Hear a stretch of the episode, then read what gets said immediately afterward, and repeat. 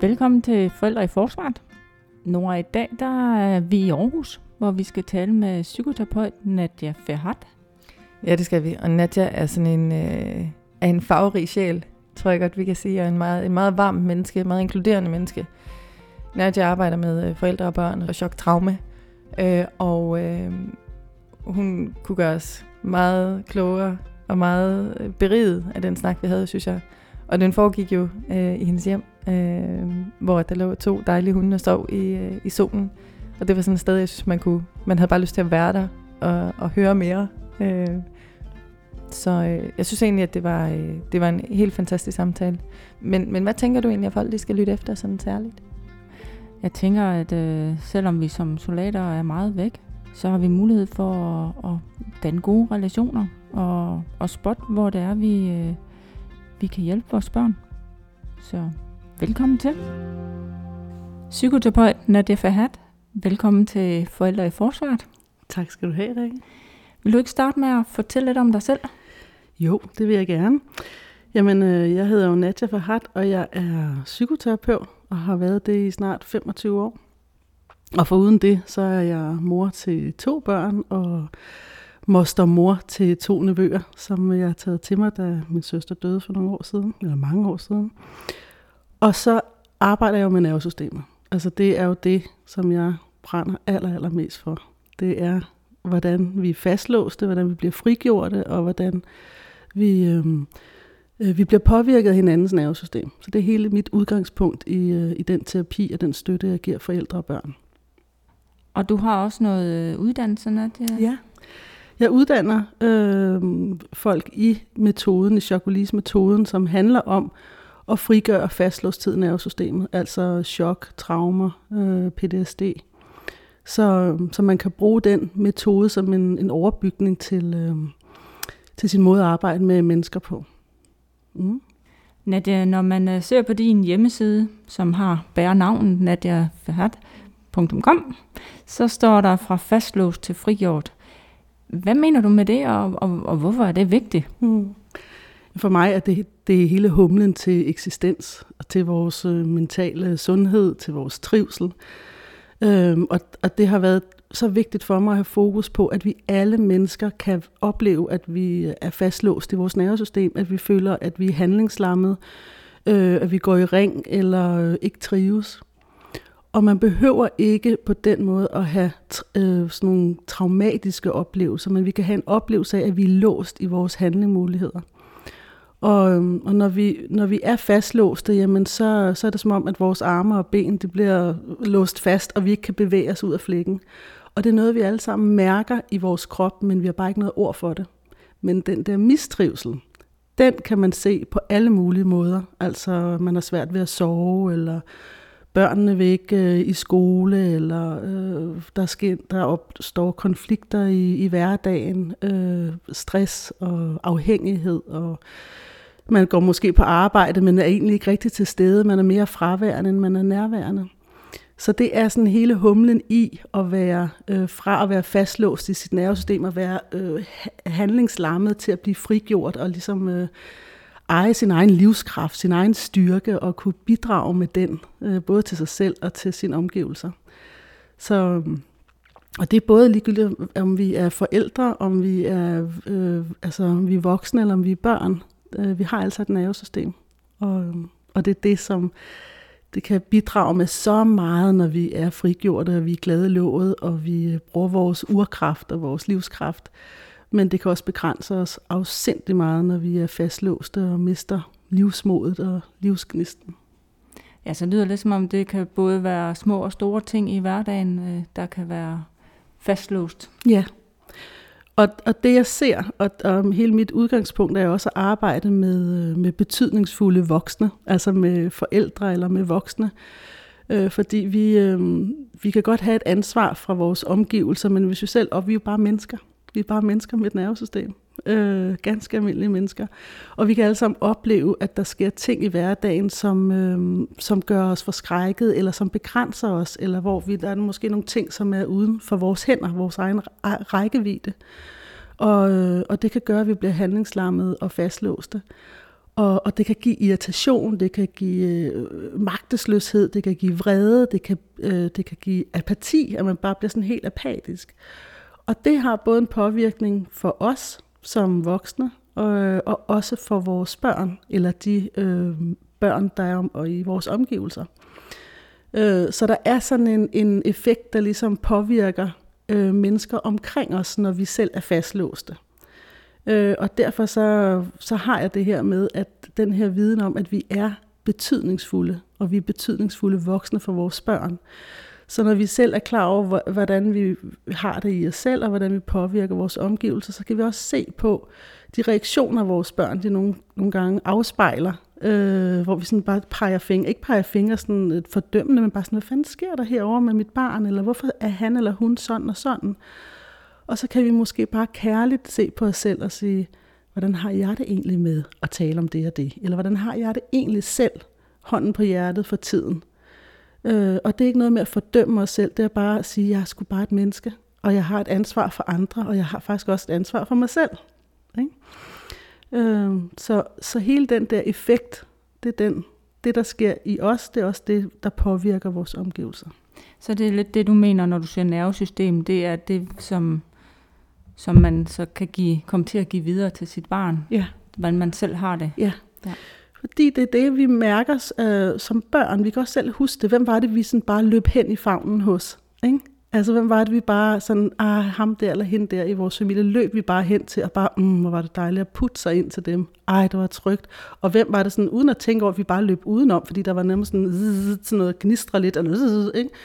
Eller man kan huske, den, man skal sige mig ikke lige øh, løbe hen til mor, når hun står og laver hakkebøffer, fordi åh, der, det skulle, hun er lidt irriteret. Det, vi løber lige en bue udenom. Det mærker vi instinktivt. Og vi mærker der, hvor der ligesom lige er ro i kroppen, så er det bare som magnet. Og det er vi jo som voksne ikke, eller som mennesker tit ikke særlig opmærksomme på. Men vi udsender den vibration af ro og afslappethed og glad i låget, den, den vibration sender vi også i vores ansigtsudtryk. Det kan vi ikke fake, fordi vi kan ikke lade være med at smile, når vi har, og have blide og bløde øjne, når vi har det godt på indersiden. Men vi bliver anspændte i muskulaturet og i kroppen og i bevægelserne og i vores tonalitet, i vores stemmeføring, når vi, øhm, når vi er anspændte og irritable og ikke har det særlig godt, og det bliver opfanget. Altså børn og dyr og alt andet, det, det mærker den, den stemning. Så det er der ikke noget hokus pokus i, det er bare en effekt. Ja. Mm. Nadia, vi vil øh, rigtig gerne tale lidt mere med dig om øh, børns reaktioner, øh, og især når øh, mor og far skal være væk i længere tid, og mm. det kunne være udsendelser. Og her kan der selvfølgelig også være en, øh, en frygt for, at mor og far øh, skal dø, eller mm. forældre, eller for soldaten, eller de pårørende kan være bange for, at man skal miste den anden. Ja. Og vi vil jo som forældre rigtig gerne støtte vores børn bedst muligt. Men det kan jo være svært ligesom at kode deres reaktioner og, mm. og, og, og ikke mindst møde dem i det. Øhm, hvad tænker du, der er, der er vigtigt i det her, og når du tænker, taler ind i den her betydningsfulde voksen? Mm. Jamen det er først og fremmest at ture spørge sig selv, hvordan har jeg det selv med det? Ikke? Altså, hvordan har jeg det helt hånden på hjertet, når jeg lige trækker vejret helt ned i maven? Nu har jeg taget beslutningen, jeg skal udsendes, eller jeg skal være væk fra min familie. Det er en beslutning, den er truffet. Øh, hvordan har jeg det? Og når vi lige sådan spørger os selv om det, kan det måske godt være, at man mærker, at man er sårbar, eller man er bange, eller urolig, eller noget, man glæder sig til, eller noget, man ser frem til. Det kan være alt muligt. Øh, og når man ligesom bare giver sig selv plads til det, så kan man også på samme måde give plads til det, når børnene siger. For en ting, man er sikker på, det er, at børnene skal sart man nok sige, spørge mor, mor eller far, er du, øh, dør du? Eller mor, har du overhovedet tæ- har du, kommer du hjem igen? Eller øh, sådan noget. Ikke? De skal nok, når de har den alder, hvor de, skal, de kan formulere sig, så skal de nok lige trykke på det der, som vi ikke selv turer og, og mærke efter. Så hvis vi selv siger, øh, har en, et, et forhold til øh, at dø, eller øh, at komme hjem, eller til at rejse, eller de her ting, så, så kan vi bedre gribe børnene i deres spørgsmål, og mere, sådan svare dem mere sådan nuanceret på det. Så svare på de spørgsmål. Ja. Man kan jo godt som forældre nogle gange tænke, øh, jeg siger ikke lige hele sandheden, jeg pakker den lige lidt ind. Mm. For børn, der er familien den vigtigste, mm. og børn, de er, øh, de er villige til at gøre alt for familien. Ja. Og så bærer de tunge byrder. Og her der taler vi nok lidt om noget, her taler vi om noget tilknytning og mm. noget, og, og her kommer den betydningsfulde voksne også ind igen. Ja. Så det der med at, at forsøge at skærme børnene mm. for de tunge ting, mm. eller de tunge sager. Hvad tænker du om det, Nadia? Som man måske godt kan have lyst til at ikke helt sige, at at det her det er, at far eller mor har det svært. Mm. Jamen, altså, det kommer selvfølgelig på, hvad det er, man ønsker at skærme børnene for, i forhold til, om de kan forholde sig til det i den store verden og sådan nogle ting. Men i deres lille verden, de kan godt mærke, at mor eller far er ked af det, for de kan se det i deres øjne. De kan se, om øh, mor eller far de er fraværende deres øjne, og de bare kører en film på indersiden, og de mere er der, end de er på ydersiden og har kontakt til barnet. Altså børn, ligegyldigt om det er spædbørn, eller om det er teenagerbørn, så lægger de mærke til øjenkontakten. Er klikket der? Er du her? Eller er du her ikke? Og hvis du ikke er her, så, øh, og, og forældrene siger, jeg er her, jeg sørger mig glad. Nej, der sørger mig ikke noget, og de kan se, at kroppen og blikket viser noget andet. Så det, der sker, det er, at børnene tænker, Nå, jamen, så er åbenbart det, jeg ser og hører og mærker og fornemmer, det må være forkert, fordi mor og far, de er de betydningsfulde, det er de voksne, de er the government, de er vores lille regering, de er vores verden. Så det, de siger, det er lov, og det er sandt. Så når jeg ser, at mor er ked af det i hendes øjne, og hun måske bæver lidt i stemmen, og bliver lidt bleg og stram i ansigtet, når hun siger, at der er sørger mig ikke noget, så ser jeg åbenbart forkert. Og der, der begynder børn langsomt at skrue ned for deres egen sanser de begynder langsomt at skrue ned for deres egen øh, registrering af deres sanser. Og det vil sige, at de hører bare, hvad det er, mor og far siger, og lukker ned for deres krop, og så siger de, så er det jo bare sådan, det er.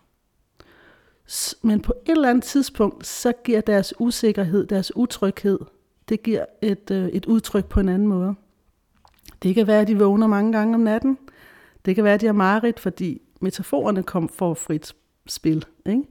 Det kan være, at de tisser i bukserne om natten. Det kan være, at de øh, øh ikke vil afleveres i børnehaven i vuggestuen. Det kan være, at teenageren simpelthen ikke vil ud og sove hos, øh, hos vennerne i weekenden, fordi de bare vil være hjemme og ligge under dynen hos mor og far, eller holde øje med, at hende eller ham af forældrene, der er hjemme, i hvert fald kommer hjem. Ikke? Eller sikre sig, at de nu har det godt, så de på den måde tager et overansvar, uden at der bliver lagt mærke til det. Mm. Så de kommer på overarbejde på en de anden kommer, måde? De kommer på overarbejde på en anden måde, fordi, og det her, det skal siges, altså det er ment så kærligt til den betydningsfulde forældre. Jeg er selv forældre øh, nu i dag til voksne øh, børn. Men vi kan alle sammen blive presset i situationer i vores liv, hvor vi simpelthen ikke kan øh, nå lige sådan at, at mærke efter eller tænke efter, øh, hvordan vi egentlig selv har det, før vores børn beder noget om, altså beder om øh, nogle svar eller et eller andet. Øh, så, så vi kan godt sige noget, som hvor vi egentlig kan mærke, at det var slet ikke sådan, jeg havde det. Eller så ved vi det ikke, før børnene siger, ej, men du ser altså ked ud af det, mor. Ikke? Så, nå gud, nå gud, det var sgu da også. Ikke? Så de når at aflæse det så hurtigt. Så det her, øh, øh, så, men, så vi kan godt nogle gange komme til at sige noget, så sige, gud, jeg var faktisk ked af det. Og så gå tilbage til barnet og så sige, ved du hvad, det var rigtigt, det du så. Det var faktisk rigtigt. Tak, fordi du lige gjorde opmærksom på det. Ikke? Det kunne jeg godt se. Øh, og, og på den måde, fordi det fortæller også på samme måde, at vi også kan sige til, til vores børn, øh, er du ked af det sur? Nej, jeg er ikke ked af det er sur. Og så kommer de tilbage, og så siger de, jo, det var jeg faktisk, mor. Ikke? Så igen er vi den betydningsfulde voksne, som bare er, som vi er. Ikke? Med, med alle de fejl og mangler, vi har, og kærlighed og styrker og svagheder. Øh, men vi kan hele tiden støtte hinanden i at regulere hinandens nervesystem, og støtte hinanden i de følelser og den øh, de udfordringer, vi kan mødes i hverdagen. Ikke?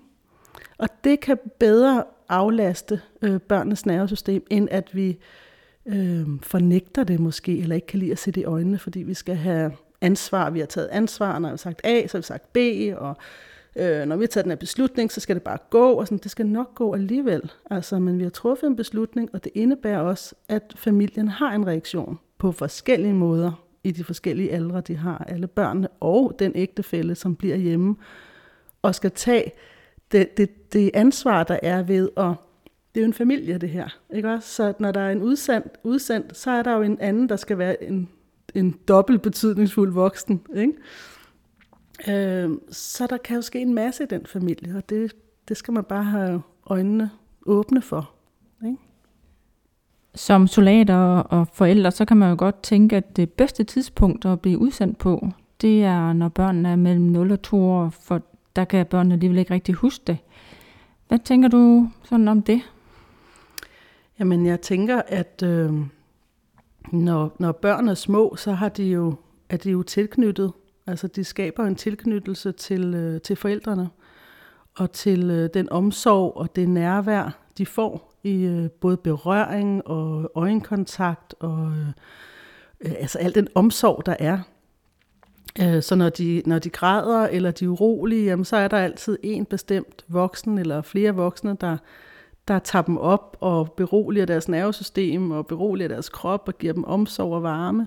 Og det er jo den tilknytning, de får. Så når de er ulykkelige, eller de, de kan dele deres glæde eller grine sammen med, så mærker de, at de ligesom er forbundet med, med en, en forælder, betydningsfuld forældre eller voksen. Og hvis en af, af, af forældrene øh, er udsendt, så, så er de jo ikke en del af det. Så selvom barnet fra 0 til, hvad ved jeg, altså tre år, måske før det sproglige, øh, ikke kan sætte ord på det, så mærker de stadigvæk den øh, personlige tilknytning, der er til den forælder, der er hjemme. Øh, I forhold til duft og berøring og lyd.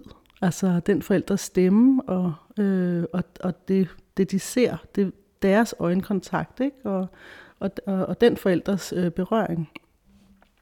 Så når der kommer en forælder hjem efter så så lang tid, jamen så skal de stadigvæk, så skal barnet stadigvæk vende sig til, at der kommer en ny tilknytning, og at det så godt kan være, at efter tre måneder, at øh, den forælder så igen bliver udsendt. Ikke? Så forældrene har stadigvæk et, et stykke arbejde at gøre, øh, hver gang, at det sker. Ikke? Men det er vigtigt, at der hele tiden er en voksen, som har den ekstra, altså som har den tilknytning der.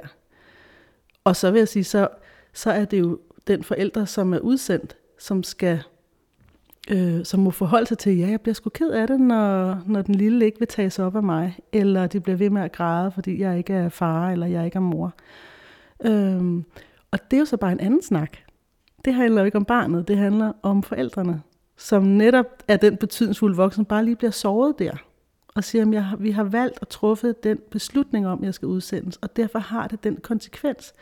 Men det er ikke ens betydende med, at, det er, at, øh, at vores barn har det skidt. Det er bare mindre tilknyttet til mig lige nu, så det tager lidt længere tid at skabe øh, tilknytningen til mit barn. Nadia, børn øh, før det sproglige, har de en øh, tidsfornemmelse, eller er det sådan, at mor og far lige pludselig er forsvundet? Øhm, altså, det jeg oplever, det er, at, at øh, forældre og tilknytningen til deres børn, de bliver, det bliver stimuleret igennem deres sanser, altså igennem det, de mærker, berøringen, som jeg talte om før, og det, de ser, og lyd, øhm, altså varme og, og duft, af, af hele den sansning der. Og jo mere den bliver stimuleret, jo mere bliver den forstærket. Og hvis kontakten til en af forældrene ligesom øh, fader lidt ud, forstået på den måde, at de er på den anden side af jordkloden, ikke? at de ikke er der hver dag eller et eller andet, så kan det være, at de, den sansning ligesom bliver skruet lidt ned for, og så er der bare fokus på den, på, øh, øh, på den ene forælder. Det kan være, at børnene de reagerer med, at de græder lidt mere, fordi instinktivt kan mærke, at der plejer at være to forskellige kontakter her. Nu er, nu er der det andet, der ikke, men så skal den betydningsfulde forælder ligesom skrue endnu mere op for det at nøse og, og, og give varme og øjenkontakt og sådan noget. Ikke? Så igen, så kræver det noget mere, når den ene ligesom er udsendt, og den anden betydningsfulde forælder bliver hjemme, ikke? eller er hjemme om barnet. Men når så forældrene kommer tilbage, så kan man, altså så oplever man sagtens kan skrue op for de sanser igen. Det tager bare tid. Og det, igen er det der, det er vigtigt som forældre bare at vide, at det tager tid. Jeg kan ikke bare komme hjem og så tænde for knappen igen. Jeg skal simpelthen bare øh, træ, og det man kan sige, at det er satme også en god læring for forældre, der har været udsendt. Ikke også? At det er vores små børn, der er vores små mestre i. Hey mor og far, kom tilbage her til hverdagen. Kom, se, høre, mærke, vær lige her. Nu, nu, nu, sammen med mig. Du er ikke derude, hvor du var for et par dage siden. Du er her hjemme med mig i redden lige nu. Ikke? Så på den måde kan man også sige, at vores børn kan øh, skabe et nærvær, et rum, fordi de insisterer på det. Nu er du her bare nu. Så de, jo mere de råber, jo mere umulige de bliver, jo mere et tegn på, at det de kalder på os. Ikke? De siger, hey, kom, nu er du væk igen. Kom, kom, kom. Ikke? Så vi kan sagtens, mit svar er, at du kan, du kan godt skrue op for det. Det, øh, det fravær, det kan du godt skabe som nærvær igen. Du skal bare have tålmodighed. Langsom er hurtigst. Ja, langsomt er hurtigst, ja. Sådan at, ja, hvad er det, man kan være opmærksom på med børn i den alder, hvis vi så starter med, inden man skal tage afsted? Men vi kan jo ikke tale med dem. Så hvordan, hvordan forbereder vi familien og os selv og børnene på, uh, de her små spædbørn på, at vi skal afsted? Jamen, øhm, det er selvfølgelig også et sådan generelt spørgsmål, fordi det er hele familien, ikke også? Og, og er det både små børn, og er det børn øh, sådan i børnehavealderen eller skolealderen, eller teenager, øh, og, og den forælder, der bliver hjemme, hvordan forbereder man ligesom alle i, at der er en, der øh, en af forældrene, som øh, altså tager væk fra hverdagen. Så der vil alt andet lige være mangle øh, hende eller ham ved middagsbordet. Der vil alt andet lige mangle ham eller hende, øh, når man skal ud af døren og i børnehave og i skole. Ikke? Og det er også altid øh, øh, mor eller far, der plejer at putte mig, eller læse den godnathistorie, eller køre mig til fodbold, eller sådan noget. Øh, så der vil være et savn. Og det vil give et udtryk på forskellige måder. Og det er bare, altså det, det, det kræver, at for, den forælder, der er hjemme, er opmærksom. Og kan, altså kan, når jeg siger rumme, det, det lyder sådan, men det der med sådan at være opmærksom på, ja, vi er, for, vi er kede af det på forskellige måder. Det er bare et tegn på, at den person, der har været der, den forælder, er betydningsfuld. Fordi ellers har de været ligeglade. Ikke også? Eller så var det bare fadet mere og mere ud. Ikke? Der er også børn, der bare kan lege overglade, og bare være sådan over, der er ikke noget, nej, nej, jeg har ikke noget sådan der. Det er faktisk dem, man skal være, man skal være mest opmærksom på, fordi at de, de har lukket det helt ned i kælderen øh, og sådan øh, måske tror, de skal være den nye mor og hjælpe med det hele, eller være den nye far, der skal øh, hjælpe mor, eller sørge for, at far ikke er ked af det, når mor er væk. Eller sådan. Altså, man skal lige være opmærksom på, om det lige går hen og bliver en lille voksen. Ikke? Så der er mange, øh, der er mange sådan opmærksomhedspunkter, øh, den forældre. Jeg, jeg vil sige, at det, det er de forældre, der bliver hjemme, som skal støttes og have så meget kærlighed. For det er dem, der skal øh, at have så mange redskaber øh, til at kunne fagne øh, familien, både dem selv og øh, de børn, der er derhjemme på forskellige niveauer. Der er ikke et barn, der reagerer ens.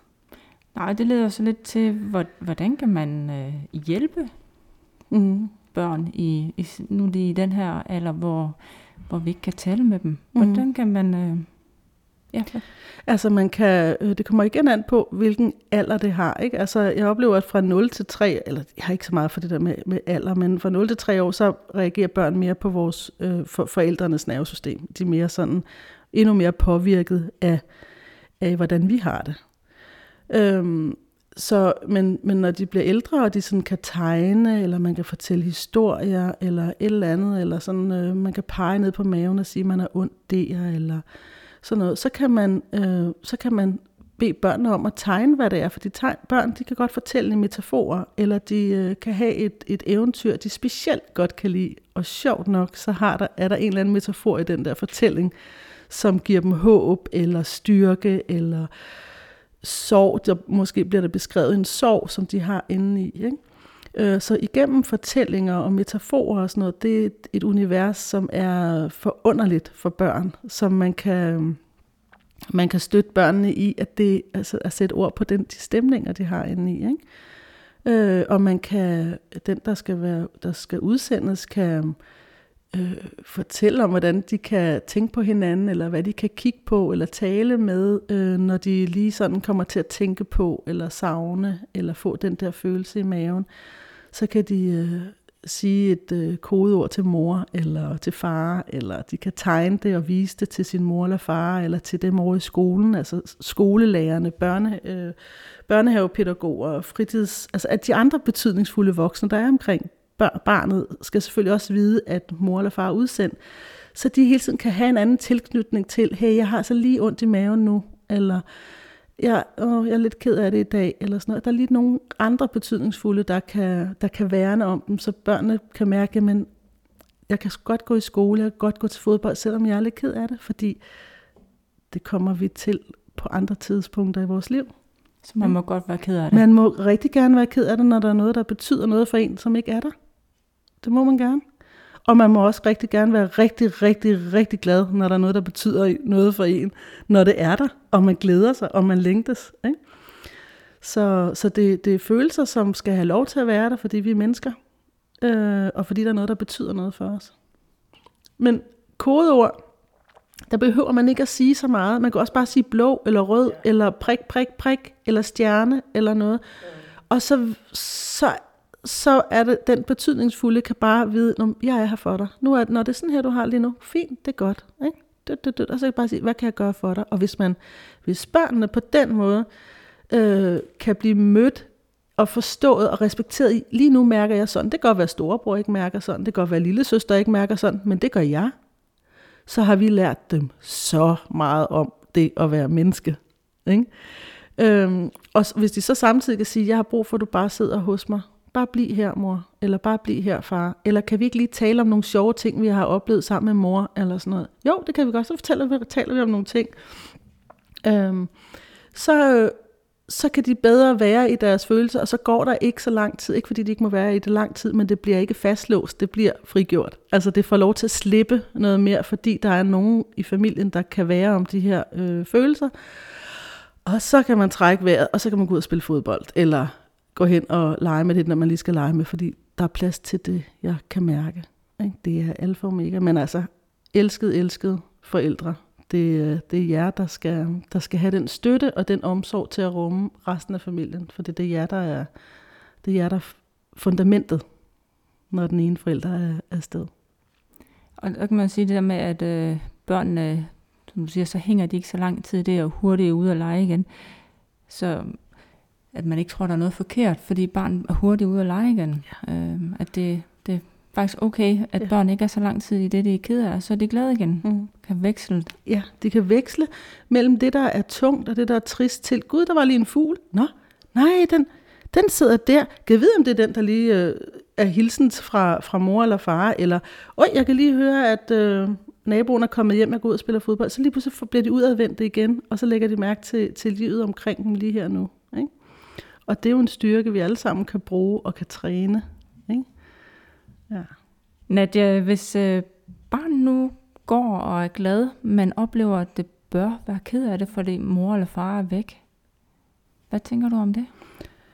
Jamen, altså, jeg tænker, at forældre kan være med til at, øh, at tale om det. Altså være med til at, sådan, at skabe en, en, øh, en måde at kunne fortælle om det på, fordi at jeg tænker også, at forældrene måske selv kan opleve nogle gange, at de har haft mange ting at tænke på, eller sjove ting, de er inde i, i deres hverdag, og så har de måske selv glemt at tænke på deres mand eller kone, der er udsendt.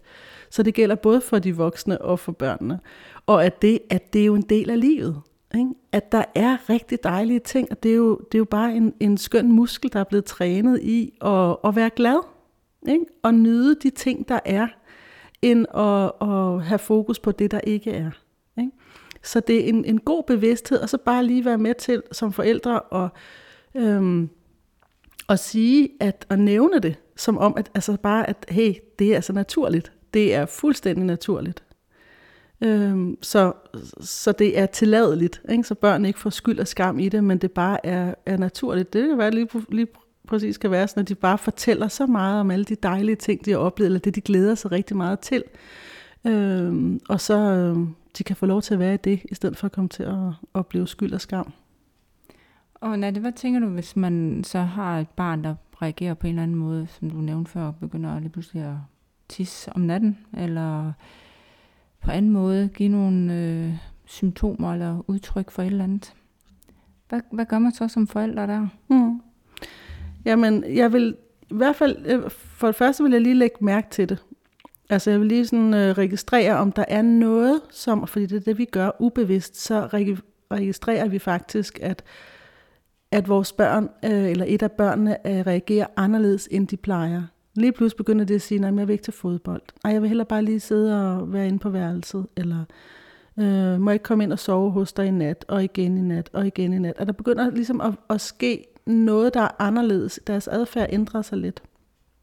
Og allerede der, så øh, kan man tage det i, i, i, i, hvad hedder det, i tilløbet der, ikke? Altså at sige sådan, øh, hvordan har du det for tiden? Jeg lægger mærke til, at du rigtig gerne vil sove endnu mere inde hos mig for tiden, eller jeg lægger mærke til, at du gerne vil sidde lang tid og spille computer, i stedet for det er det, som du plejer. At man ligesom øh, øh, ser det udefra, støtter børnene i egentlig, og, og, og de kan se det udefra, og så spørger dem, for jeg, jeg ser dig, og jeg lægger mærke til dig. Det er det, vi siger som forældre, når vi siger det på den måde. Så hvordan har du det for tiden? Og så kan de måske sige, at jeg er ked af det, eller jeg er ondt i maven. Børn siger tit sådan, at de har ondt i maven, eller det er sådan, at de har sommerfugle, eller de har sådan lidt ondt i den ene arm, eller du ved, sådan et eller andet fysisk. Og så ved man bare, okay, det er noget her, som det er det, de med, bedre kan, kan forklare det, at det er en fysisk ting. Øh, og så kan man øh, tale om, at øh, om man er ked af det, eller noget, man har brug for, eller noget, man går og tænker meget på, om ens tanker er meget omkring et bestemt emne, eller sådan noget. Og det kan lige så godt være, at man har set en, øh, en sommerfugl, der, der ligger øh, død på jorden, og man kommer til at tænke på døden. Sådan der, ikke også? Og så bliver det symbolet på det, man har været bange for, ikke? Så det her med sådan stille og roligt at, at tale om, om de ting, man kan have på indersiden, det gør altså, at der bliver luftet ud hos børnene. Ikke også? At de ventilerer, og de sådan, okay, jeg kan faktisk godt sætte ord på det, øh, og jeg behøver ikke at være fastlåst og, og bure mig inde. Jeg må godt have lov til at have de tanker, eller blive ked af det lige pludselig midt i noget. At Det kan være, at man også bare får en bold lige i hovedet eller i maven, og så rammer det lige det sted, som indeni faktisk gjorde helt vildt ondt, og så græder man meget mere om, og selvom det er gået over, så gør det stadigvæk rigtig ondt. Ikke? Øh, og så kan det være, at man har endnu mere brug for noget omsorg og sidde og putte hos sin mor, eller blive krammet, eller øh, ringe til sin far og lige sige hej og sige, hvornår han kommer hjem, eller sådan noget. Ikke? Øhm, så det, det er en god ting lige at være opmærksom på, og så lige få sat nogle ord på. Bare vid, det at fordi du fortæller dine børn, jeg ser dig, jeg registrerer dig, øh, lad os lige tale om det, så begynder vi at åbne op for den dialog i hjemmet. Så når en af børn, hvis der er flere børn, så begynder børnene selv at tale sådan, så kan de se, om det bliver sådan en normalisering i hjemmet, og kunne tale om, om tingene på den måde, som vi kan tale om alle mulige andre ting. Fordi det er hele, hele den her måde at kunne øh, opfange som forældre børnenes signaler, altså børnenes kropssignaler. Hele den måde, det, det det, jeg mener med øh, at, at være den betydningsfulde forældre og støtte børn i deres sansninger. Fordi rigtig ofte så siger børn til forældrene, så siger de, øh, øh, jeg har masser af tanker inde i hovedet, jeg har masser af billeder inde i hovedet, eller øh, jeg har sådan en stor kanonkugle inde i maven, eller det er som om mine ben, de sådan... Øh, øh, de hele tiden vil løbe, eller de siger, at det kommer med nogle forskellige udtryk, nogle billeder af, hvordan de har det på indersiden af dem, og altså i, i, i kroppen, ikke? Og, øhm, og hvis vi er, bliver opmærksomme på at opfange de signaler, så kan vi skabe en helt anden dialog i forhold til deres kropsfornemmelse og hvordan de egentlig har det. Øh, så vi er med til at, at understøtte deres måde at opleve verden på. Ikke? Og kunne øh, støtte og, og, og, og være de betydningsfulde voksne, der kan, der kan støtte dem og skabe en handling omkring det, de har behov for. Så, og rigtig ofte, så kommer man jo hjem fra arbejde eller et eller andet, og hvis man er den ene forælder, som er hjemme hos børnene, så har man travlt med madlavning, man har travlt med at lave lektier og, og alle de der forskellige ting. Og, øhm, Øh, og så siger de nogle forskellige ting, og man siger bare, nå, nå, ja, ja, ja, det er også godt, nå, det, uha, ja, tager du noget koldt vand, og så, og så kan du der ned med et tæppe, og hej, but, og nu skal jeg lige huske sådan og sådan, ikke? Øh, og man har også sin egen ting at tænke på. Øh, og lige pludselig så er det, når der er stille i huset, så kan man godt komme til at tænke på, gud, var det ikke lige, sagde han ikke lige det der, min søn eller min datter, eller skulle det også, og så kommer man til at tænke på det, når der ligesom er tid og rum til det. Så det her med egentlig at være sådan... Øh, bevidst om at tage sig tid når man er hjemme med børnene. Og det kræver igen dobbelt så meget som øh, en forælder, når man er alene med, med, med sit barn eller alle sine børn. Ikke? Og så være opmærksom på, hvad det egentlig er, de siger. Og, det, og at det egentlig er et udtryk for, at de faktisk begynder at åbne op og kommunikere, øh, hvordan de har det.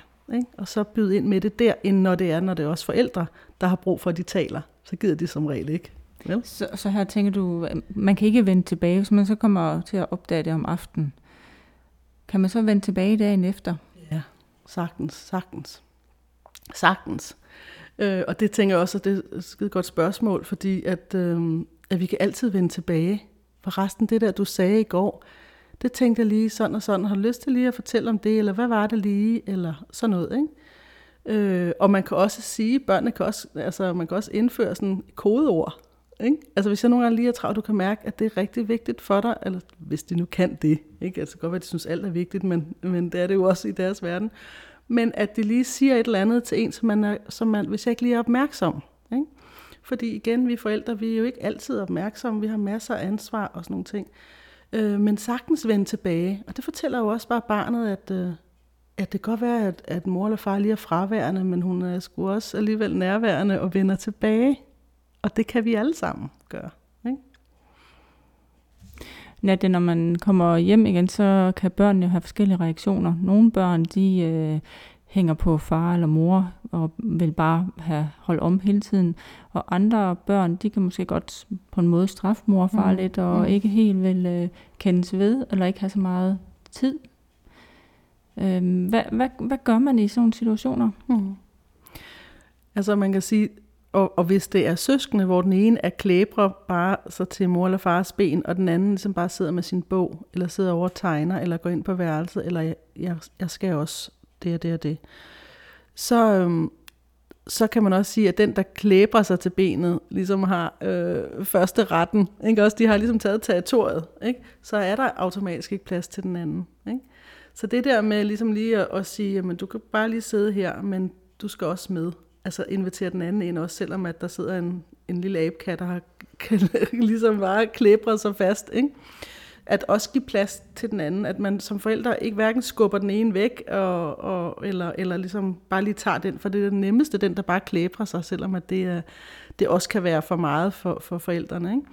Så, så begge har savnet ikke også? Det er det der med at se, ikke også? Og den der, som øh, hele tiden måske også gør noget og er meget praktisk, det kan være en måde at gøre sig, øh, øh, ligesom kunne få anerkendelse, eller jeg ser, har du set, at jeg har, jeg har vasket op, eller har du set, at jeg har sat skoene pænt på plads inde i gangen, eller det der, jeg har lavet min lektie, har du set, eller sådan noget.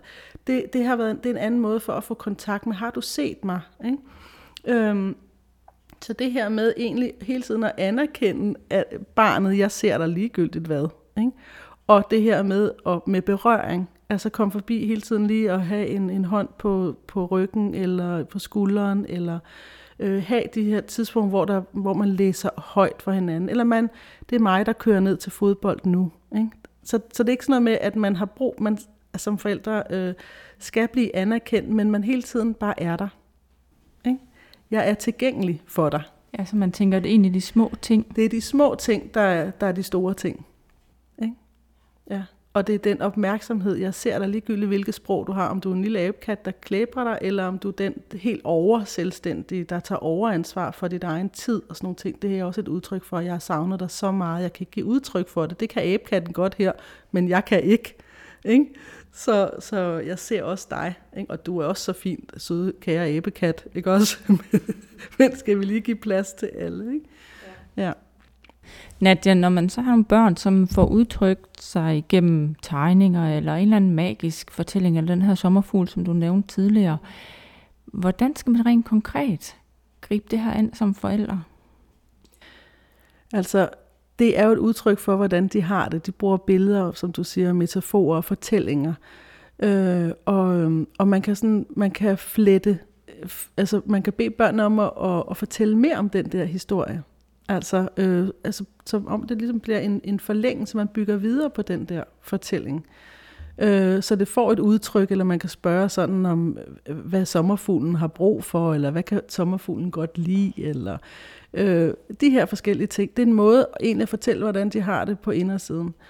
Øh, eller man kan sætte sig ned og tegne med børnene. Altså når jeg har øh, hvad hedder det, børn i terapi, jamen så bare det, at jeg får dem til at tegne det, de, øh, øh, de mærker. De behøver ikke engang at udtrykke præcist, hvad det er, øh, eller løsninger, men bare det, de tegner det, så transformerer det sig inden i dem selv. Og at det, at de har forældre, der kan, der kan, øh, altså der kan rumme, at de er kede af det, og de, øh, de har brug for tryghed og omsorg og sådan nogle ting, så regulerer deres nervesystem sig. Så rigtig ofte bare det med, at de er i metaforen, så, øh, så får de et udtryk, øh, og det, det får lov til at, at blive mere frigjort, end det bliver at, at være låst inde. Ikke? Jeg hører også, at du ligesom siger, som det med sommerfuglen, at man ligesom kommer til at tale igennem den, at den kommer til at repræsentere barnet. Præcis. Ja. Præcis. Og det er jo altid det, hvis der er børn, der sidder og ser øh, den samme tegnefilm eller læser den samme historie, så er det altid individuelt, hvad det er, de lægger mærke til i historien. Fordi det, det er lige præcis det, som de lægger mærke til, det er det, der repræsenterer sig inde i dem. Så der er aldrig noget, der er rigtigt eller forkert i den her historie, men det, det fortæller bare mere om, hvad det er, hvad barn, de, øh, de op, altså hvad det er, de opfanger i historien. Det fortæller noget om dem.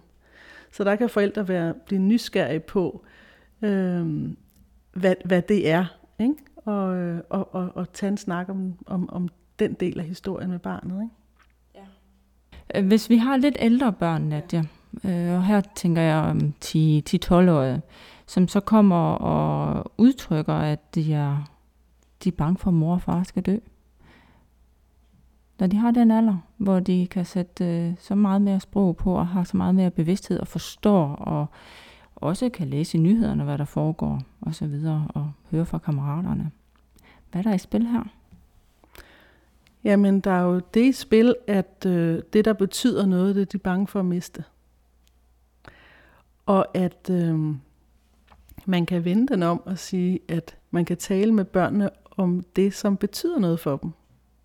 Og det er jo, når der er forældre eller andre, der, der betyder noget for dem, eller en, et, et dyr, eller hvad det er, kæledyr de har, eller nogle andre, så er det fordi, det er nogle værdier. Det er jo fordi, altså det er jo voksensprog at sige det, ikke? Men det er jo fordi, der er noget værdifuldt, som, øh, som har en betydning for dem. Og det kan man tale om.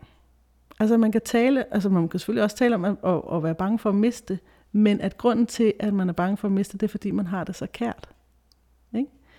Og lige nu, så er mor ikke hjemme. Lige nu, så er far ikke hjemme.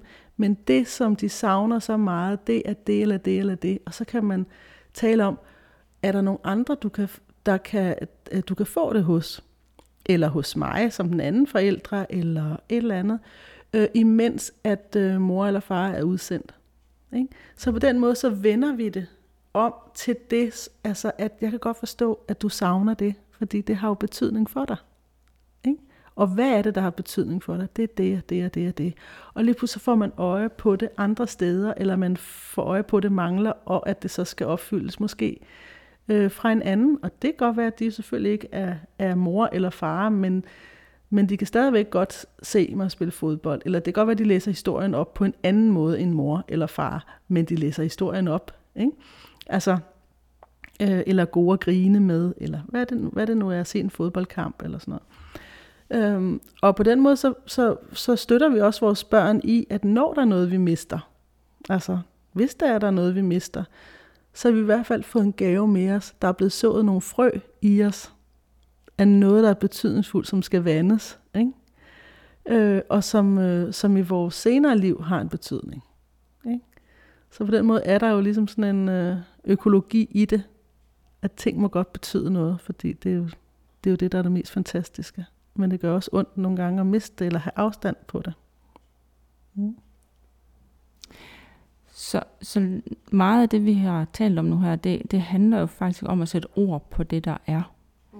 Og ikke, ikke pakke det væk. Mm. At hele essensen yeah. er jo at ture. Tag det, der er. Ja. Ja.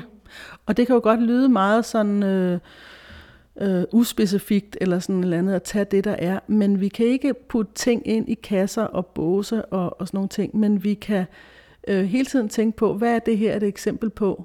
Altså, når den lille bliver endnu mere pyldret, når den, øh, den store bliver mere overselvstændig, eller, øh, eller når jeg selv går og er ked af det, øh, hvem, hvem har jeg, som jeg kan øh, lette mit hjerte, fordi jeg er sådan overansvarlig her i familien nu, øh, og jeg savner min kone, jeg savner min mand, øh, jeg, jeg overbebyrder, jeg er stresset, jeg har for meget, øh, hvem kan jeg lette mit hjerte til? Ikke? Så det, det handler om at, at kunne, øh, kunne få den støtte, som man har brug for, når der er en, der i familien, der ikke er der øh, i en periode, og kommer tilbage igen. Ikke? Hvad er det for en rytme? Hvordan vender vi os til det i familien? Øh, og nogle børn, altså der er jo børn, der ikke, øh, vi kan, og det kan vi heller ikke som voksne nogle gange sætte, sætte ord på det, men, men vi kan måske godt mærke, at vi har brug for øh, noget mere tid, eller noget mere berøring, noget mere nærvær, øh, flere rolige stunder, øh, ikke så mange gøremål, eller hvad det nu er, altså som, som øh, øh, fordi vi er lidt sårbare, eller har brug for at tale med nogen, eller sådan nogle ting. Og det har vores børn jo også. Nadia, hvad så, hvis man er i en familie, hvor det med følelser, det taler vi ikke rigtig om? Mm. Jamen, så er det der, hvor at jeg vil give forældrene så meget kærlighed, og så meget støtte, og så meget omsorg, fordi at hvis vi har svært ved selv at tale om følelser, og det er, og, og, og det er ikke noget, vi er vant til. Det er ikke noget, vi selv er opdraget med. Øhm, så kan det være et alfabet, som vi simpelthen ikke har kendskab til. Det kan være et sprog, vi simpelthen bare tænker, men prøv jeg ved det ikke. Jeg ved, hvornår jeg er sulten, og jeg ved, hvornår jeg skal tisse, og jeg ved, hvornår jeg er træt. Øh, og det er det, altså. Øh, så, så det der med følelser, det, det ved jeg sgu da ikke noget om. Altså, det skal vi, det kommer, vi kommer bare videre i teksten. Det må vi overleve, det her. Hvis vi har det sådan, øh, og og det skal der så meget forståelse for, fordi det forstår jeg sagtens, altså det forstår alle jo, øh, så vil vi opleve, at vores børn, de også gør det samme. Det er ikke ens betydende, at de ikke er ked af det, de putter det bare ned i kælderen. De har bare ikke ord for det. Så det kommer ud på nogle andre måder. Det kan komme ud ved vrede, det kan komme ud ved aggression, det kan være, at de bider noget mere, det kan være, at de skriger noget mere, det kan være, at de bliver mere pyldere, det kan være, at de slet ikke gider være hjemme, hvis de er teenager. Det kan være, at de fordyber sig i et eller andet, eller helliger sig deres venners familie, eller øh, altså bliver afhængige af deres venner, eller sådan noget. Øhm, hvor, så, så, de, så hvis vi har svært ved at rumme det, vi, vi mærker, eller I har svært ved at mærke det, så kan vi også være ret sikre på, at vores børn øh, også gør det. Så, så det er ikke ens betydning med, at det ikke er der. Det er bare et, ens betydning med, at det får et andet udtryk. Så, så, øhm, så man kan sige det her med, når der når der er øh, forældre, der bliver udsendt, så kan den pågældende, der bliver hjemme, øh, have en mulighed for og begynde at mærke sig selv. Altså begynde sådan at sige, jamen jeg kan måske lige skal tage tyrene ved hornene, og så begynde at, at skabe mulighed for, at, øh, at det der skulle plads til det, jeg må godt være ked af det, må mine børn også, og jeg skal have nogle redskaber til det, og så få noget, noget støtte og noget vejledning, der er omkring øh, forældrene. Men det, det handler ikke så meget om kasser og firkanter, det handler mere om at kunne ture og tale om de ting, man tænker, og sådan som man har det, og give plads til det. Nadia, den sidste aldersgruppe, vi skal tale om, det er de her 13-18-årige. Øh, hvad sker der her, og hvordan spotter man det unge menneske, der er ked af det? Ja, det har også lige så mange øh, forskellige udtryk. Øh, de er unge mennesker, der, der, øh, der er teenager, og som, øh, som har forældre, der, der er udsendte, det, men de kan, have, de kan både være den overansvarlige, altså gå hen og blive den lille mor eller den lille far, den, der opdrager endnu mere på sine søskende, eller øh, er urolig for, om øh, far eller mor kommer hjem fra arbejde, ikke? eller om de kommer til tiden eller om de overholder deres aftale, når de nu skal til gymnastik, og du ikke lige kom til minuttet og hentede mig, eller de lang tid sidder ude ved vinduet i børnehaven eller vug, eller nu er det jo så teenagerne, ikke? Men altså, altså det, det der udtryk der, at de sådan øh, er meget på, nu må du ikke svigte mig. Det er et eksempel på det. Det kan også være, at de sådan bliver øh, meget faglige, altså at de bliver virkelig gode til at øh, lave deres lektier, og de fordyber sig i litteraturen. Øh, og det er også en getaway, altså det er en øh, forsvindingsteknik, det er at, at øh, forsvinde ned i fortællinger, i historier, øh, i at beskæftige deres hjerne med noget andet end det, som de kan mærke, at de spekulerer på. Øhm, Så, eller at de bliver overafhængige af deres, så, som vi talte om tidligere, de bliver overafhængige af deres venner, eller deres øh, venners familie, eller sådan noget, at de ligesom finder et tilflugtssted der. Det kan også være, at de laver ballade. Altså, øh, ikke? altså det er jo også en måde at komme ud med sin øh, fastlåsthed og sine aggressioner og sin, ikke? det er sådan at få noget opmærksomhed ved at lave det, de, de andre ikke forventede, man lavede. Ikke? Øh, så hvis man hele tiden sådan kan se bagom det, når hvad det her det er et udtryk for, ikke? fordi børn er jo som de er, med alt den bedste intention, men de har forskellige udtryksformer for at blive hørt og set og blive støttet. Ikke? Så, øhm, så det kan have alle mulige forskellige øh, variationer, men det jeg vil sige til forældrene, det er, vær opmærksom på, når dine børn gør noget, der er anderledes. Ikke at de ikke må gøre noget, der er anderledes, men at det har et, en tendens til et mønster. Øh, at det gentager sig, øh, bliver mere aggressiv, trækker sig mere, eller bliver mere afhængig af nogle andre, eller sådan noget. Særligt den her aldersgruppe øh, har jo i dag typisk øh, deres egen øh, mobiltelefon eller tablet eller et eller andet, og har dermed også mulighed, sådan så vi typisk har, øh, når, øh, når vores soldater er udsendt, for at have en eller anden øh, daglig kontakt i form af WhatsApp eller øh, FaceTime eller et eller andet, dermed nemmere kan række ud. Øh, i, I hvert fald også se, set i lyset af, at vi tidligere måske har kunne få et brev afsted en gang i måneden eller et eller andet. Ikke? Men hvad, i forhold til, til den her digitale kontakt og nærhed.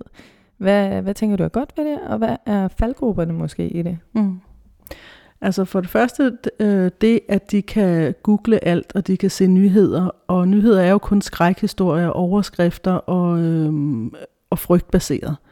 Så hvis de ser noget om Afghanistan, eller hvor det nu er, deres forældre er, er udsendt, jamen så ser de jo alt det, som er frygtbaseret, alt det, der skaber skræk øh, i, i deres nervesystem.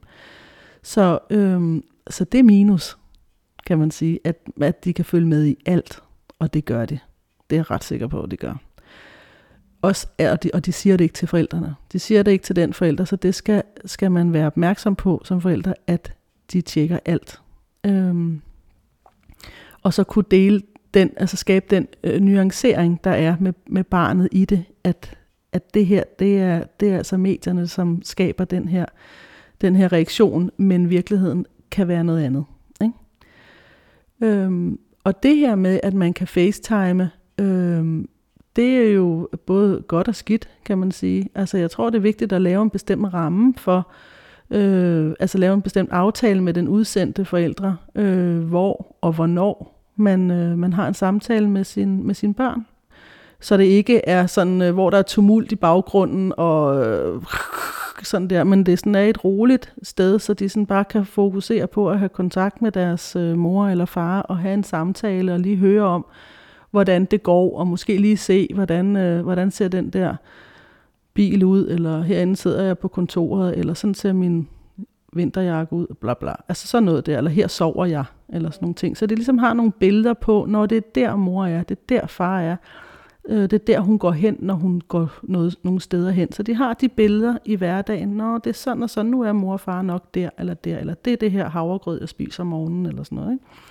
Og børnene også lige kan vise, se den her nye cykel, jeg har fået. Eller se den her, øh, det er det her, jeg er ved at lave her af lektier. Eller det her mad skal vi spise. På den måde kan man, det kan være godt.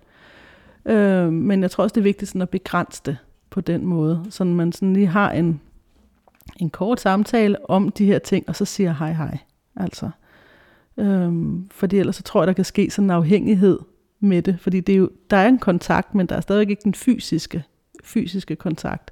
Og der tror jeg, der kan opstå selvfølgelig noget kedattighed, øh, når, når børnene ligger på, og de savner. Og der så også er en voksen ved siden af, der er klar over, at, øh, at jeg skal lige gribe hende eller ham, øh, når vi har lagt på. Ikke? Der skal være en, der skal ikke være, at de skal sidde inde på værelset og tale, og så klarer de sig selv eller eller andet. Der kommer en reaktion på et eller andet tidspunkt, og, og der skal være noget kropsligt nærvær, noget agen på kinden, noget tæppe, noget, et kram, øh, så der er plads til det, de reaktioner bagefter. Ikke? Nu har vi også uh, talt meget om børnene, og hvordan uh, deres reaktioner er, og vores reaktioner på, hvordan børnene har det i virkeligheden. Men vi skal også tale lidt om, hvad det er for nogle reaktioner, man kan opleve hos sig selv, øh, når man er udsendt eller, eller er væk i en længere periode. Øh, fordi inden man skal afsted, så kan man jo godt have sådan en fornemmelse af, at, at det, det kan jo sagtens praktisk lade sig gøre, fordi jeg har en, der henter klokken dit, og jeg ved, at hun bliver afleveret klokken dat, øh, og der er nogen, der sørger for, at, at børnene får noget mad og noget. Men når man så ligesom er, er taget afsted, så, øh, så, så er virkeligheden måske noget, noget helt andet og noget helt andet end det, man havde forberedt sig på. Øh, og nogen kan få øh, altså, deciderede fysiske reaktioner eller symptomer på at være afsted, altså ren af savn, øh, og et, et nervesystem, der måske lige mangler, mangler, en, en, mangler sit barn. Ikke? Øh, hvad går det ud på, og hvad kan man gøre? Igen, og det, og det er et skide godt spørgsmål, fordi vi kan jo godt være så praktiske, ikke også, at vi ligesom alt det praktiske er på plads, og det er jo skide godt. Ikke? Fordi det er ligesom nogle omstændigheder, der skal til, for at jeg kan tage afsted. Jeg sikrer mig, at, at mit bagland fungerer rent praktisk. Og det er rigtig ofte det, vi forholder os til, fordi at vi kan have svært ved at, at komme det i forkøb, hvad vi kommer til at mærke, når vi mærker det. Ikke? Så i hvert fald så er vi sikre på, når vi har forladt redden, at der er nogle betydningsfulde voksne, der tager vores børn, som vi har, vi har tillid til. Godt, vi flyver afsted, og så lige pludselig kan det komme som lyn fra en klar himmel. Det kan komme af de mindste øh, indtryk, vi ser. Det kan være, at vi ser et barn, der græder. Ikke også? Det kan være, at vi, øh, det kan være hvilke for, forskellige impulser på hvilke som helst tidspunkter, at vi lige pludselig siger, Gud, shit mand, fuck, hvad laver jeg? Eller, nej, nej, nej, nej, og tænk Gud, og der er bare, man får helt is i kroppen, ikke? Øhm, og så man begynder at længtes. Og det her, hvor man kan opleve, at man kommer i konflikt mellem det, at man er udsendt, at man har taget beslutningen, og alt er i orden, rationelt, og i forhold til min arbejdsgiver, og jeg gør en forskel, alle de her ting. Og så kan jeg alligevel mærke, at jeg som forældre, som mor eller far, altså øh, kan være så bange og, og savne så meget, og måske være bange for, kommer jeg nogensinde til at se dem igen? Dør jeg herude, eller kommer jeg hjem? Det har vi jo ikke nogen garanti for. Så det er jo det at fagne det. Ikke også? Og, øhm, og når ens arbejdsliv er øh, det, det er i forsvaret, jamen så kan det være, at der ikke er plads og tid til det. At man ligesom, øh, har man nogen, man kan dele det med, eller skal jeg bare holde det for mig selv? Så der tror jeg, at hvis der ikke er mulighed for at dele det med nogen, fordi man har travlt og sådan nogle ting, så tror jeg, det er vigtigt at have sin egen førstehjælpskasse altså sin egen mentale førstehjælpskasse. Øhm, og fælde en tårer. Altså give det plads at sige, ja, selvfølgelig mærker jeg det, for igen har jeg skabt noget liv, og jeg har skabt en familie, jeg har skabt en stamme, som jeg hører til derhjemme, og jeg savner dem af helvedes til. Ikke? Og fordi det betyder noget for mig. Ikke? Okay. Og så vende den om igen. Så jeg må godt være ked af det, jeg må godt savne dem, fordi at det er det, der betyder noget for mig. Ikke? Øh, og igen, når vi kan vende den om til, hold kæft, hvor jeg heldig, jeg har skabt noget, som jeg længtes efter, jeg savner, ikke? så kan vi også glæde os rigtig meget til at komme hjem til det. Og så kan det være, at vores børn så bare vender os ryggen og siger, du har lige været væk et halvt år, kan du rende og hoppe? Ikke? Og så skal vi bare lære at være nærværende og tålmodige der, fordi det betyder noget for os. Så det er det fokus. Men, men det, kan vi komme ind på, at de, der så faktisk oplever at blive fysisk syge, altså Ja. Altså det med, at man ikke er forkert, fordi man bliver, bliver fysisk syg. Ja. Og det man jo ved i forhold til, når vi mærker fysiske sygdomme, som, øh, altså hvor, fordi at vi for eksempel rejser væk, og vi kan mærke, at jeg savner, og hold kæft, jeg får simpelthen, altså jeg får ondt, decideret ondt, eller jeg får influenza, eller min krop reagerer. Det man jo ved i dag, det er, at nervesystemet, det påvirker vores helbred. Altså når, vi, øh, når nervesystemet er låst, jamen så trækker vi vejret mere begrænset, og det påvirker også vores organer og vores muskulatur. Så, så der er sgu stadigvæk ikke noget hokus pokus i, at øh, vores nervesystem har forbindelse til, altså det har forbindelse hele vejen ned gennem ryggraden og hele vejen til vores, til vores organer øh, og vores sværtrækkende, vores tarmsystem så, øh, så tingene hænger sammen. Så hvis man på den måde kan sige, oh, min krop, altså der, der er ikke noget farligt i det, min krop, den reagerer bare voldsomt, fordi det, det er noget, der virkelig betyder noget for mig. Ikke? Og hold kæft, hvor jeg føler som om, at, øh, at øh, navlestrengen bliver klippet over. Det gør den ikke. Jeg har den pipeline til dem. Ikke også uendelig kærlighed og samhørighed til dem. Nu er jeg bare på den anden side af verden. Øh, og jeg må godt savne, og det gør ondt i mag og ben lige nu. Hvis man på den måde kan acceptere den smerte, eller respektere den smerte og det savn, der er i det, og finde de øh, åndehuller, der er i at og, øh, både huske og tænke på de dejlige ting, man har med sine børn og med sin, sin partner, øh, og, øh, og også kunne have FaceTime, og lige have de der glemt af, nå okay, nu er lille biver til fodbold, eller øh, hvad ved jeg, hun er, laver det og det. Så man på den måde måske kan følge lidt med i, i hverdagen. Alt er godt her. Ah, hvor dejligt. Ikke? Øhm, så kan det være, at det begynder at slippe noget mere i, i nervesystemet. Men fysiske symptomer er altså rigtig ofte, øh, fordi at, at man føler, at man øh, er fastlåst i nogle situationer, som man ikke havde forudset. Nadia, vi har jo nogle øh, soldater, som er faldet i kamp, eller på den anden, øh, eller via uheld eller ulykker, er, er blevet dræbt, øh, enten på en udsendelse eller, eller andet. Og tilbage, der står der nogle, nogle børn uden en forælder, og der står måske også en, en partner, øh, som er nu ene forældre øh, til de her børn. Har du nogle øh, gode råd eller tanker til, øh, til de her øh, forældre og børn? Hmm. Ja, altså man kan jo sige, at det som de så frygtede, det opstod. Ikke? Det som de har været øh, allermest bange for, øh, det er blevet til virkelighed. Og, og det, altså, det, er jo, det er jo det værste, det er, når, forældre, eller når børn mister deres forældre. Øh, og det at være den forælder, der står tilbage med det, og både skal dele med sit eget tab, med sin, øh, sin ægtefælle, og det samtidig med at dele med, med børns sorg. Det er, mm, det, det er kæmpe smerteligt, altså. Og, øh, og derfor så er der både brug for øh, andre voksne omkring en. Der er brug for øh, de forældres egne betydningsfulde voksne, ikke også? Så det ligesom har en, en radius rundt om dem også, der kan pakke dem ind, og der kan støtte dem og vejlede dem. Øh, og der er også brug for andre betydningsfulde voksne øh, omkring øh, de børn, der har mistet. Sådan så den ene forælder, der står der, ikke står alene med det.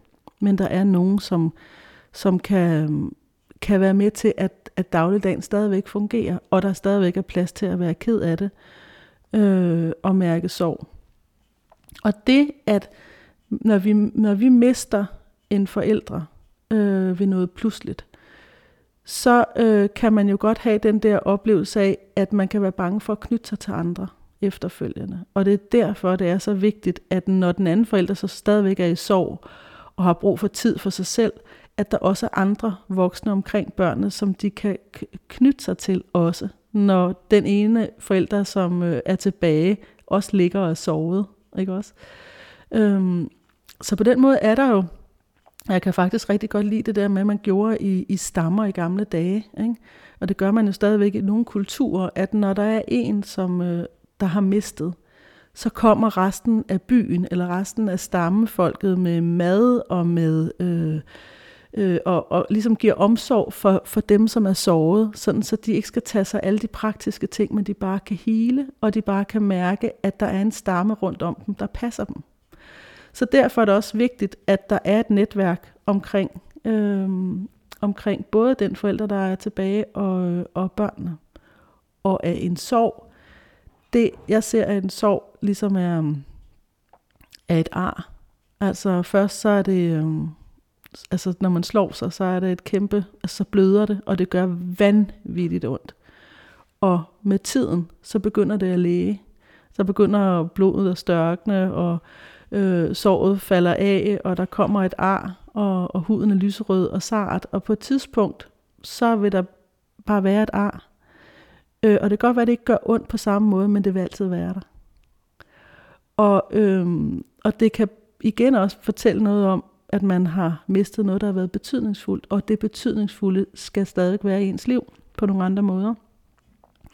Øh, og at man skal øh, sætte pris på det, altså på det, man sæt, altså det, som man har i sit liv. Ikke? For vi har ikke garanti for, at man, øh, at man lever eller overlever. Eller sådan. Det har vi ikke garanti for, men vi har, Vi kan i hvert fald suge al den næring ud af det liv og det nærvær, der er. Og det er jo igen også vigtigt, at man som forældre øh, kan rumme sin egen sorg, for også at kunne være der for, for, sin, øh, for sine børn, men også række ud og bede om hjælp. Altså ikke bare de første 14 dage, men altså der er jo så mange øh, faser, kan man sige, i at, at miste, og der kan gå år. Altså, der kan, der kan, man kan blive ved med at savne. Det må man godt. Det vigtigste er at kunne tale om det og kunne øh, have nogen, man kan dele det med, man ikke skal være øh, ensom i det. Det er jo en meget tung samtale, vi lige havde der, og jeg synes, vi skal ende på en lidt lettere note. Og tit så kan børn jo fungere som sådan nogle bodhisattvær øh, i vores liv, der har et eller andet, de skal lære os, øh, inden de bliver lidt større og måske øh, flyver på redden og så videre. Ikke? Hvad, hvad er det, de kan, de der børn ja. der? de der børn, i min verden, så er børn vores største lærermestre. Altså, de er vores små buddhaer. de er dem, som kræver vores nærvær. De kræver det nærværende blik, de kræver vores opmærksomhed, og det er sgu bedre end at meditere, fordi det er, altså, vi, vi har for begge ben på jorden, vi bliver opmærksom på, at vi er lige her, nu, nu, nu. Vi skal forholde os til, hvad det er, de spørger om. Og de har de fedeste betragtninger. De taler jo lige altså råt for usødet på den skønneste og den mest ufordømmende måde. Så de træner os i at være nærværende. Altså, vi kan godt skråt alt det der, der hedder mindfulness og sådan nogle ting. Vi skal bare være sammen med vores børn. så, så de insisterer på, at du er i live. De insisterer på din livskraft. De altså, øh, hvad hedder det, insistere på dit nærvær. Rikke, det var vores snak med Nadja. Hvis nu folk de har fået lidt blod på tanden med det her og gerne vil vide noget mere, hvad, hvad gør de så? Jamen, så gå ind og kig på Nadjas hjemmeside. Hun er super dygtig og, og super behagelig. Og det var en meget, øh, det var en meget varm og interessant samtale, vi havde med hende. Det var det i hvert fald. Og hvis folk de har spørgsmål eller kommentarer til os, så kan de skrive til os på øh, foif og det er Foxtrot Oscar India Foxtrot Tak fordi I lyttede med.